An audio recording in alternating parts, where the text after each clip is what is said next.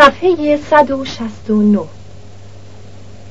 خسته و مانده و دردمند بر بستر آغوشمال مهتاب گل محمد میراند میراند و ندانسته با خود میخواند، نه با هرای و بانگ از آن گونه که چوپانان دشت کل فریاد میکنند، به جان ناله و دردمند میخواند.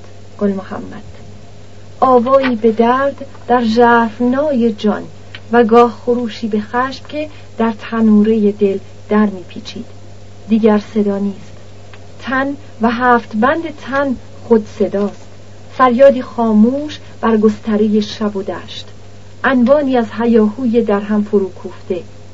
تیره پشت از درد تیر میکشد. غم کجا برم این غم مدیار من، کجا برم این غم؟ در اندوه تو کلیدر سیاه پتن کرده است، شب سوگوار جوانی توست، کاکلت خونین است مدیار. کجا برم این غم گوزن کوهی مدیار من، جوانم رشیدم ایارم، ایار بی پرواییم مدیار من.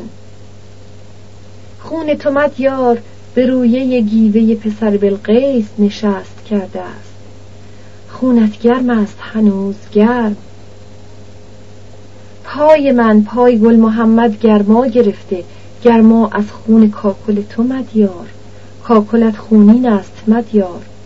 کجا برم این غم مویه خواهرانت جوانم، خواهرانت دختران بیابان به موی موی برمیکنند، پیرهن میچاکند، روی به ناخن میخراشند. بر کناره رودهای تشنه دختران کلیدر به غم‌آوازی نرم سوگوار راه تو می سپرند. جوان مرگ من کاکلت خونین است مدیار، کجا برم این غم؟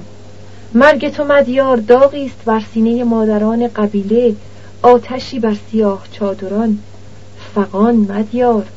ستارگان کلیدر بر خاک تو خون چکانند، خروش خارستانها را در باد می شنوم، باران خون کاکلت خونین است مدیار، کجا برم این غم؟ یارانت مدیار در سوگ تو قدح درد در می کشند، بی تو ای زلف‌افشان شرنگ های شبانه، شراب گو گوارا مباد، حرام باد بی تو نوشخاری های جوانی، رود و بهار و برگ جنبان سپیداران، حرام باد بی تو سایه ساران دره های کلیدر، شبخانی و اسب تازان دشت، خروش مستانه و سرودهای بیابان. گو مرده باد بی تو جلای جوانی، شبتابی نگاه مست غزالان، شب بی تو بی ستاره باد خورشید من، کاکلت خونین است مدیار، کجا برم این غم؟ کجا برد این غم؟ گل محمد خسته کوفته و دردمند، گل محمد شب را به پایان برد. سپید دم کنار باریکه جوی آب، مارال و قره، گل محمد و مارال به هم رسیدند. قرعات پیش پای صاحب پا سست کرد و گل محمد گرچه کوفته تن اما چابک از اسب فرود آمد. مارال و قره رو به هم رفتند، قره پیشانی به شانه مارال مالاند و مارال پنجه میان کاکل قره فرو برد و یالش را نوازش کرد. گل محمد لگام به قاچ زین بند کرد، دهنه اسب مدیار را به دست گرفت و کناری به تماشا ایستاد. دیدار دو یار مارال و قره چنین می نمود که آن دو با هم گفتگویی دارند، داد و ستد احساسی گنگ. مارال از بالای یال اسب نگاهی بر نگاه گل محمد گذراند و زود روی گرداند، اما در همین دم گذرا گل محمد به چشم چنگ در چشم مارال انداخت. مارال به راه افتاد و گل محمد هم، اسبان از پس و سواران از پیش. عرق تن قره باید فرو بنشیند، این خواستنی بود، هم برای مارال و هم برای گل محمد. آرام گام بر می داشتند و می نمودند که آرامند، اما در سینه هر کدام چیزی به زنجیر بود، خبری ناگوار با کوششی در پرهیز از گفتن. دوش به دوش هم گرفتار می رفتند. گل محمد گرفتار اینکه سفر را چگونه باز گشاید، این اسب کیست که با اوست، و مارال گرفتار اینکه خبر شیرو را چگونه باید به گوش گل محمد رسانی. مارال جای شیرو را خالی دیده بود، جز این چه می توانست دیده باشد؟ او خود می دانست که شیرو رفته است. با این همه دو دلی آسودش نمی گذاشت. به دیده باور باید می کرد. جای خالی شیرو این باور را به او داد. لحاف پاره به گوشه ای افتاده بود و شیرو نبود. روشن‌تر از این چی؟ پس شیرو باید خیلی از اینجا دور شده باشد. اما کجاست؟ کجاست؟ کجا رفته است؟ همین بهتر که مارال این را نمی‌دانست.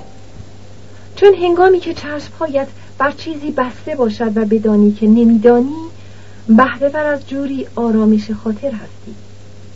همین چشم بینا داشتن گاهی دست آدم را میان رنگ می‌گذارد.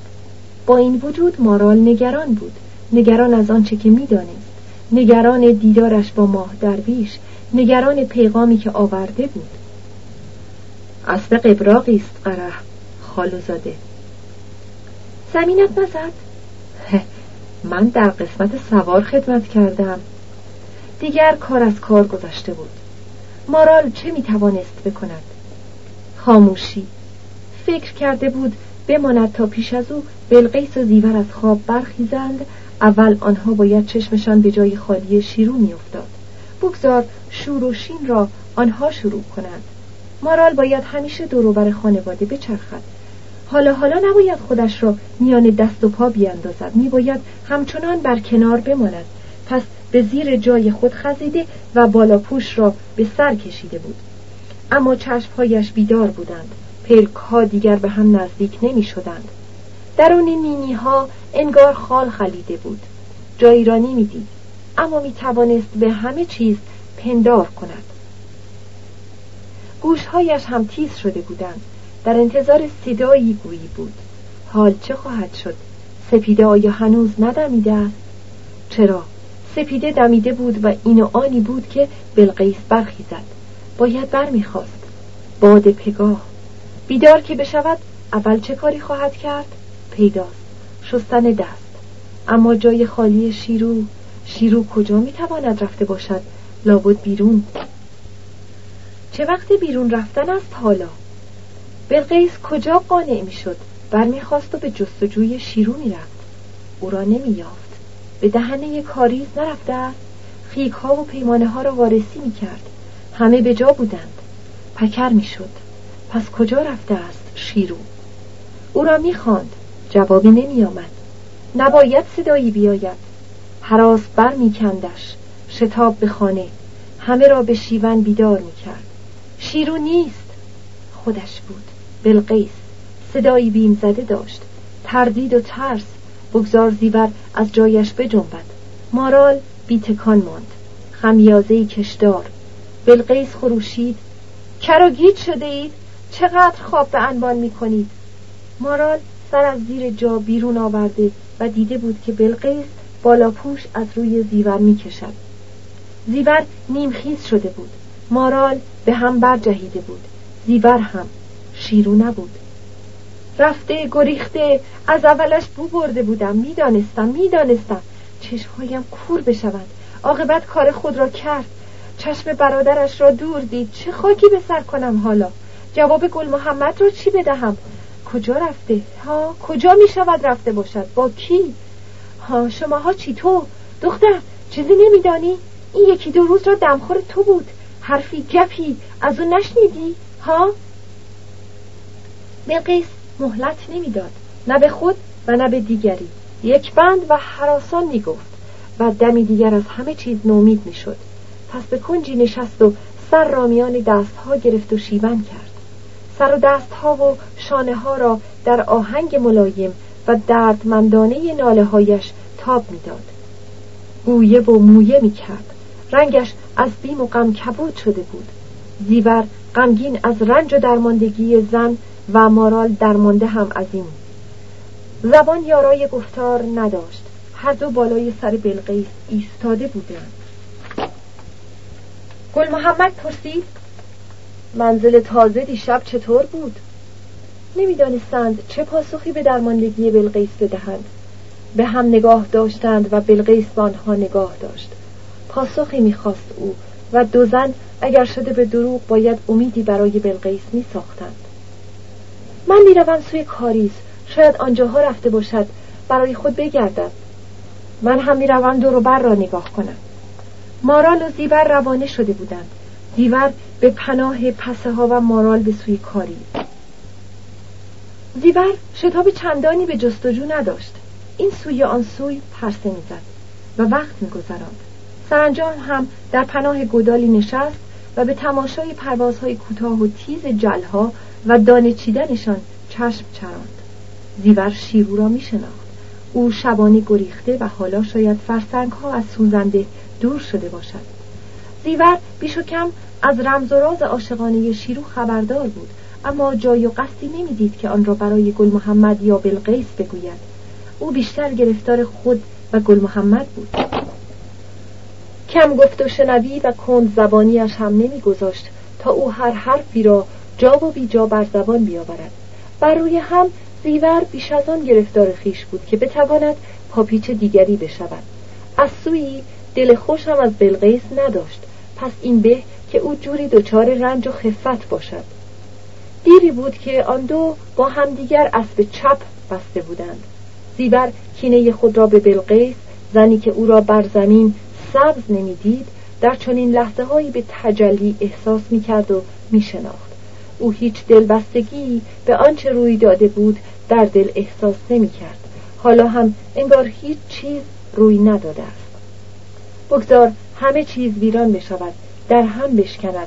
پریشانی و اندوه چرا فقط برای من؟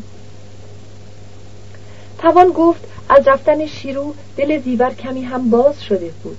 امید اینکه با گور و گم شدن او دست و پا کمی فراختر بشود، شاید خانواده نیاز فشرده تری به او پیدا کند، پس ارزشی بیابد، او را به بود بگیرند. بگذار همه کارها روی گردهش بار شوند، او اما به حساب بیاید، ببینندش، حسش کنند. شاید بلقیس را احتیاج مهربان کند، شاید بلقیس کمی از جای شیرو به او راه بدهد. اما این هم شدنی نبود، چرا که پیش از گم شدن شیرو دیگری به جایش سبز شده بود، مارال. نفرت! باز این نام حواس زیور را دزدید. قلبش سیاه شد. دود کینه، کینه‌ای بی اراده. این دختر در هر راه و جای مانع بود.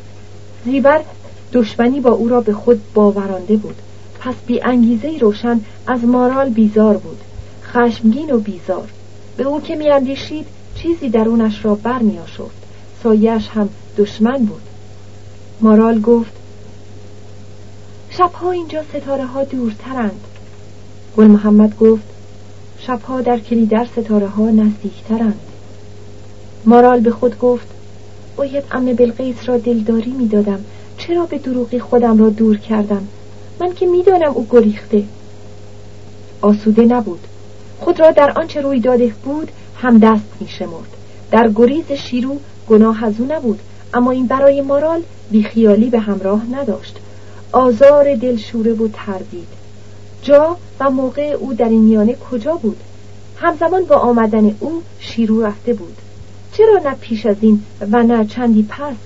این را می توانستند به پای بدقدمی مارال بگذارند. همین می توانست خانواده را دلچرکین کند. هزار جور فکر روا و ناروا را می توانست برانگیزد. مایه بیزاری. چه پیش خواهد آمد؟ چی در پیش بود؟ مارال و گل محمد که به خانه رسیدند، بلقیس کنار در نشسته و پنداری در بهت بود. به دیدن گل محمد از جای برخاست. دستها از دو سوی گشاده به سوی پسرش رفت و به هیچ پیرایه‌ای نالید. رفت! او رفت! شیرو گریخت! رفت! خسته و بیرمق بلقیس حرف میزد. انگار نفسش به زور بالا میآمد. چشمهایش در کاسه ها خشکیده و نینی هایش انگار خالی از هر حالتی بودند، سرگردان و گنگ. گل محمد بی اختیار نگاه از مادر برگرفت و مارال را پایید. پیشانی و گونه های مارال رنگ باخته بودند و او تا به پرسش نگاه مرد نیاورد و سر فرو افکند. گل محمد نه از یک تن پرسید کی؟ دیشب. ما خسته کار بودیم، خواب برده بودمان که او رفته. پس رفته است. شیرو گریخته و رفته است. شیطان. هرچه باشد کلمیشی است. جنس خودم را می شناسم. بگذار برود، من هم از همان قماش هستم. به چنگ میارمش. آی دختر، بختت سیاه، گیسو بریده پتیاره، کجا میگریزی؟ در خاک میتوانی پنهان شوی؟ نمیتوانی که. باد هستی؟ باد که نیستی، مادینه دو پا. مگر به آسمان بگریزی؟ زیر دندان جویده جویده گل محمد کلمات را تف میکرد. لوک به دیدن صاحب گردن گردانده بود. گل محمد رو به لوک رفت. جهاز بر کوهانش جای داد و تنگ را کشید و بست. زانوبند را باز کرد و خورجین روی جهاز انداخت. افسار را تکان داد و لوک بر دست و پای برخاست. زیور در دم رسید. پنداری مویش را بر آتش نهاده بودند. گل محمد تفنگ را به دست او داد و گفت چوبم را بیار، این را هم قایمش کن. زیور تفنگ را برد و چوب را آورد. گل محمد بند چوب را به ساق دست انداخت. زنها را به دور خود فراخواند و گفت همگی می روید سر درو، نه انگار که اتفاقی افتاده. من هم دیشب در خانه خود خفته بودم. حالیتان شد؟ روی سخن بیشتر با زیور بود. به نگاه و تکان سر وانمود که دریافته است. گل محمد بازگو کرد من دیشب به هیچ گوری نرفتم. حالیتان شد؟ برای مبادا می گویم. بیش از این نماند. به گردن لوک پیچید و تن به روی جهاز کشاند. زیور در پلک برهم زدنی دستمالی نان بر مردش آورد و درون خورجین جای داد. گل محمد چوب را لای شانه و گردن شتر مالاند. لوک پای کرد و به تاخت درآمد. زنها بر بام شدند. گل محمد نشسته بر لوک دور می شد. دور و دور. دمی دیگر گم می شد. زنها از بام به زیر آمدند. اسب مدیار افسار بر خاک می کشاند. بلقیس به سوی اسب برادر رفت و مارال و زیور دست به دست کاله ها بردند. درو گل محمد چنین خواسته بود. بند دوم، صفحه صد و هفتاد و هفت. خروسخان. پای اول باید باشد. خانمونی نگاهی به صبرخان انداخت و لبخند ملایمی به گوشه لبهایش دوید. خواب صبرخان را ربوده بود، بلند بالا و لخت. صبرخان روی زین لق می‌خورد. دهنه به دستش شل شده و گردن درازش به یک سو خمیده بود. خانمون سقلمه‌ای به گرده دامادش زد. صبرخان به خود لرزید. شرم زده دهنه اسب را محکم به دست گرفت و تن راست کرد. کجا بودی مرد؟ رسیدیم؟ خیر باشد. رسیده بودم. یوتگاه. سیاه چادرها در نفس سبیددم هنوز به خواب بودند. پایانه شب. بانگ خروسی از این سویان سوی محله گهگاه برمیخواست. صبرخان به لبخند گفت به عمرم اینقدر مانده نشده بودم. خانمو دیگر سخنی نگفت.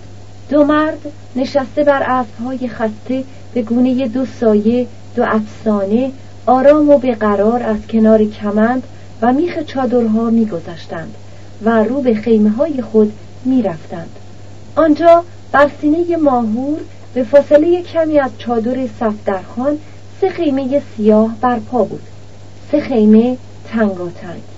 یکی از آن صبرخان و زنش، دیگری از کلمیشی و پسرش بیگ محمد و کوچکتر از همه میانه این و آن جای آسود خود خانمون. تنهای تنها. گرگ پیری در کنام. به صدای پای اسبان کلمیشی برادر ارشد خانمون کله گرد و کلانش را از دهنه چادر به در آورد و صدایش در سکوت فرو افتاد. ها بالاخره واگشتید. خانمو از اسب به زیر جست و صبرخان نیز از زین فرو لغزید و تن به شانه اسب تکیه داد.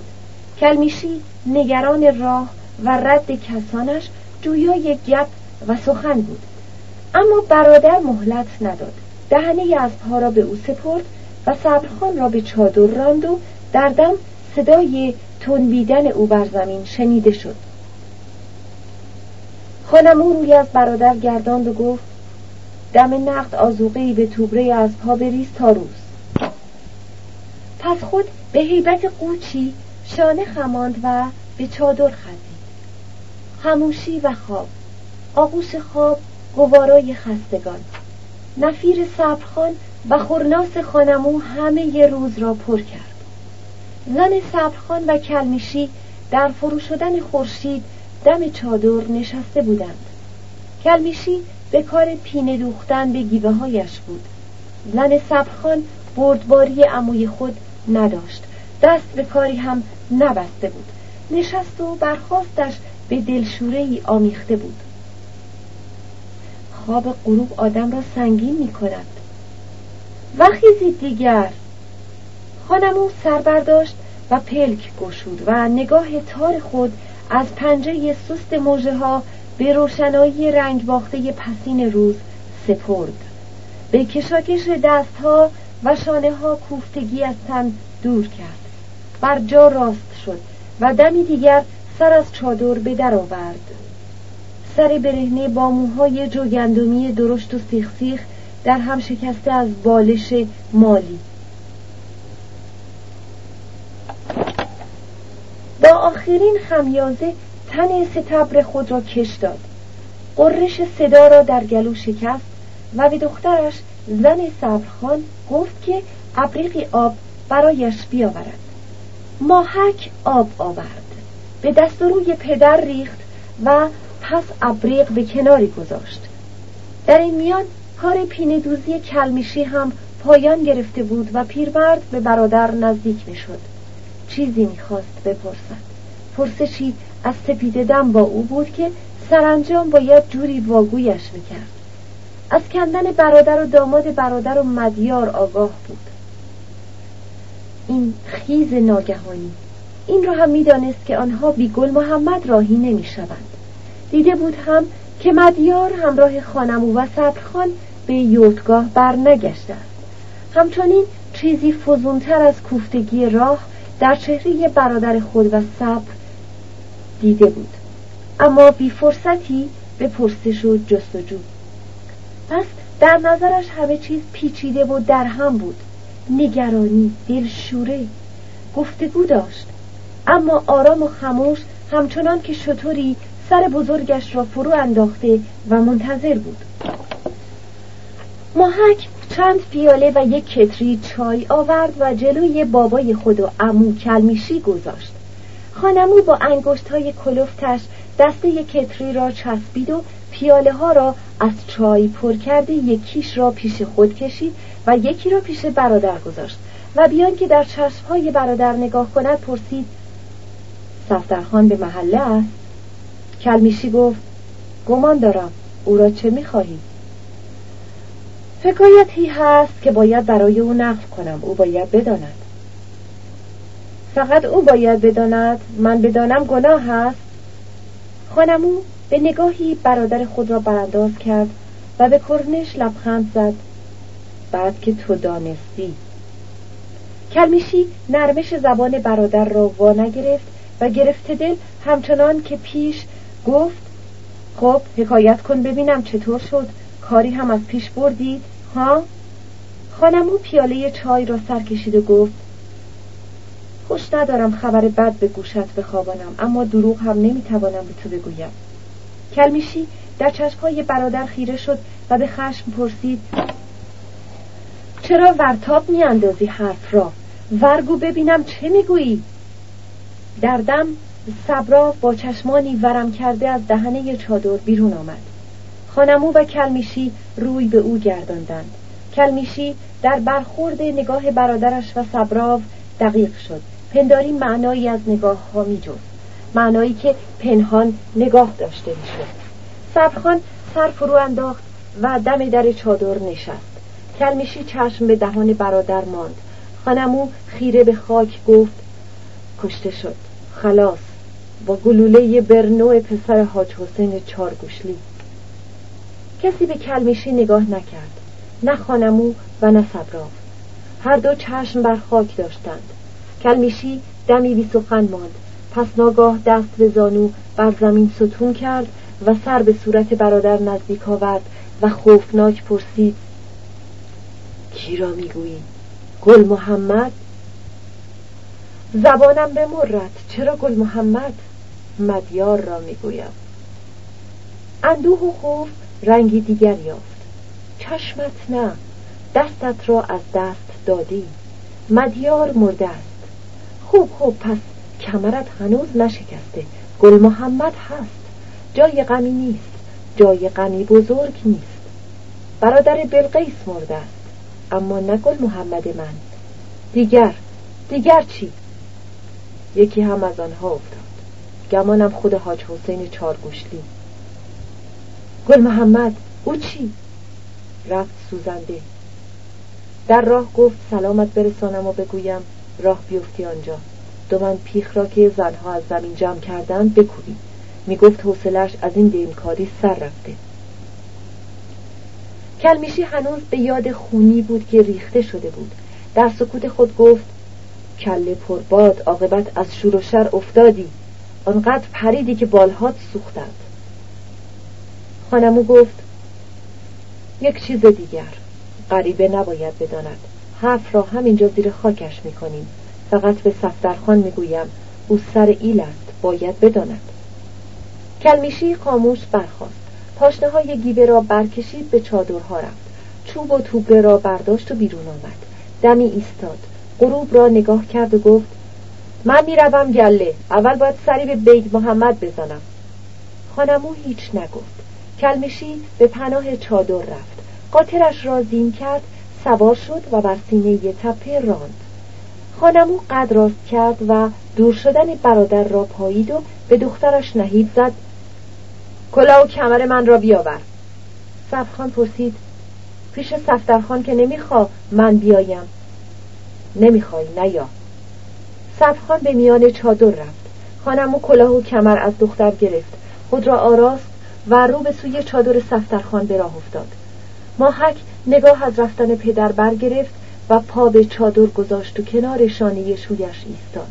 صبراو از پارگی چادر به دور شدن کلمیشی نگاه میکرد. بوی زن واگرداندش. در دور دست کلیدر خورشید غروب میکرد و سایه کلمیشی و قاطرش به دنبالشان کشاله میخورد. از کوره راه ته سینه تپه قاطر کار کشته و پیرتن خود و سوار را به کندی بالا میکشاند. کلمیشی چهره‌ای در هم و حالی آشفته داشت. چینهای پیشانی و میان دو ابرویش بیش از پیش ته نشسته بودند و چشمهای گردش با آنکه به صحرا باز بود گرفتاری چشماندازی دیگر داشت. افسار قاطر را به دور ساق کلفت و پوشیده از موی دست پیچانده بود و به دل صبر میراند. لبهایش بر هم چفت شده، چنان که شکاف دهان زیر سبیل گم بود. پوست چهره پیرمرد که بیش از نیم قرن برف و باد و آفتاب را به خود جذب کرده، از دالان سرماها، گرماها و سختی بسیار گذشته بود، در این دم دروغ نگفته باشم مثل چرم شده بود، زبر و زمخت و محکم. از همین رو چون این پوستی می توانست انبوه آشفتگی ها را در چین خوردگی های خود تاب بیاورد و همچنان آرام بماند. آنچه پیش آمده تنها چین های کوتاه و راست میان دو ابرو و خط روی پیشانی را کمی ژرف‌تر می نمود. پیرمرد گردن کوتاه خود را میان شانه های پهنش فرو برده و خاموش بود. نهال که همیشه بی زبان و بی کلام بود، گاهی تنها گاهی تک کلمه‌ای از میان لب‌ها به بیرون پرتاب می‌کرد، نه به جهتی و مقصودی، نه، کلمه را در هوا رها می‌کرد، می‌پراند، از خود دورش می‌کرد، مثل اینکه از جانش لبریز شده باشد، فزون از گنجایش. و این بیشتر وقتها نه کلمه که صدا بود، صدایی نامفهوم، صدایی که خود پیرمرد میتوانست بداند چیست، اما چه اهمیتی داشت؟